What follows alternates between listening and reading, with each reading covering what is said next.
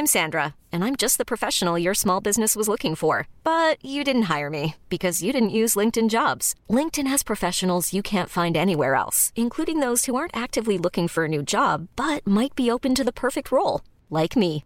In a given month, over 70% of LinkedIn users don't visit other leading job sites. So if you're not looking on LinkedIn, you'll miss out on great candidates like Sandra. Start hiring professionals like a professional. Post your free job on linkedin.com/achieve today. It's that time of the year.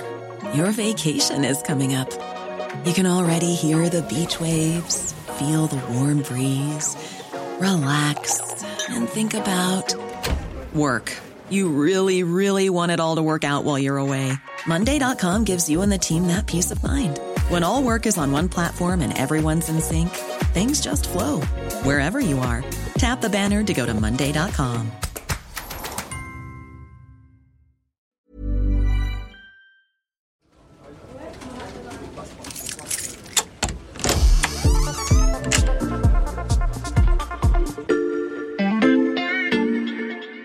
Salut, c'est Charlotte Baris. Bienvenue dans l'armoire de la loupe. Cette semaine, vous allez tout comprendre sur Le pricing power. Le pricing power. Le pricing power. Un faible pricing power. Ce fameux pricing power. Un pricing power important. Le pricing, power. le pricing power.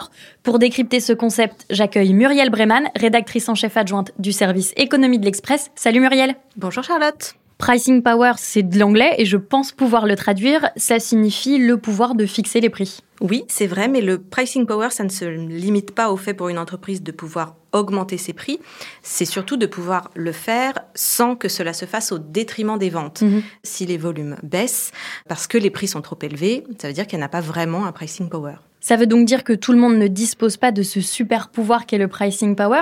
Qu'est-ce qui fait qu'une entreprise peut en profiter? On peut dire qu'il faut une marque forte, une avance technologique, ou alors se situer dans un domaine où les barrières à l'entrée sont élevées. Alors qu'est-ce que ça veut dire? Ça veut dire qu'il sera difficile pour un nouvel entrant, un concurrent, d'accéder à ce marché, euh, soit parce que ça demande un savoir-faire particulier, soit parce que ça demande un investissement très important.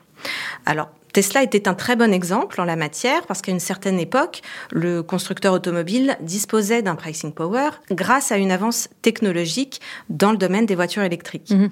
Aujourd'hui, les Chinois ont rattrapé leur retard et il y a désormais une concurrence qui est plus rude et on a vu ces derniers mois que ça a contraint Tesla à baisser ses prix. L'exemple typique des entreprises à fort pricing power, ce sont évidemment les marques de luxe.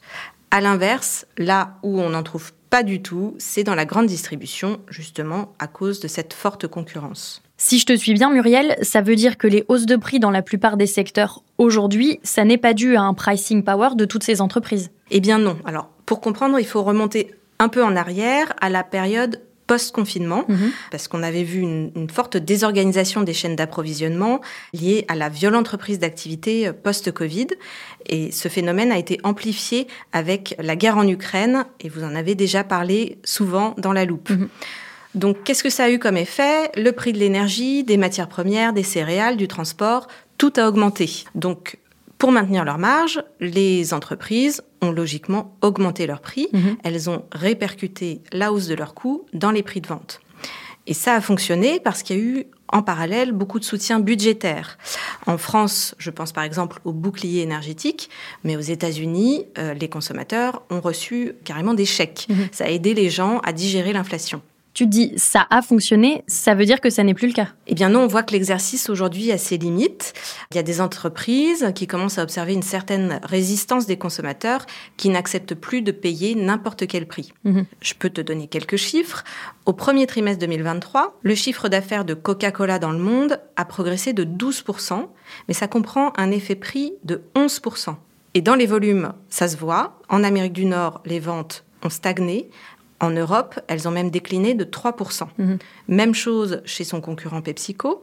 Les prix au premier trimestre ont été relevés en moyenne de 16%, quand les volumes se sont effrités de 2%. Donc désormais, on voit que les hausses de prix sont moins acceptables et elles le sont d'autant moins que la hausse des coûts de production se tasse. Mhm. Dans le transport notamment, les prix ont même fortement reculé. On voit donc bien que tout le monde n'a pas le pouvoir de fixer les prix. Oui, et maintenant on va pouvoir de nouveau faire le tri entre les entreprises qui ont ce pouvoir et les autres. On va revenir à une situation normale avec des groupes qui ont vraiment un pricing power mhm. et ceux qui ont pu augmenter leur prix dans un environnement économique très particulier, mais qui n'ont pas cette capacité de façon structurelle. Comment comprendre la fixation des prix en cette période d'inflation? Merci beaucoup Muriel, c'était très utile.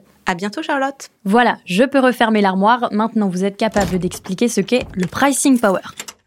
Et si vous voulez en savoir plus, on vous a préparé une liste d'épisodes de La Loupe et d'articles de l'Express qui traitent du sujet. Les liens sont à retrouver dans le descriptif de ce podcast. Bon week-end, profitez-en pour rattraper les épisodes que vous auriez manqués. Je vous dis à lundi pour passer un nouveau sujet à La Loupe.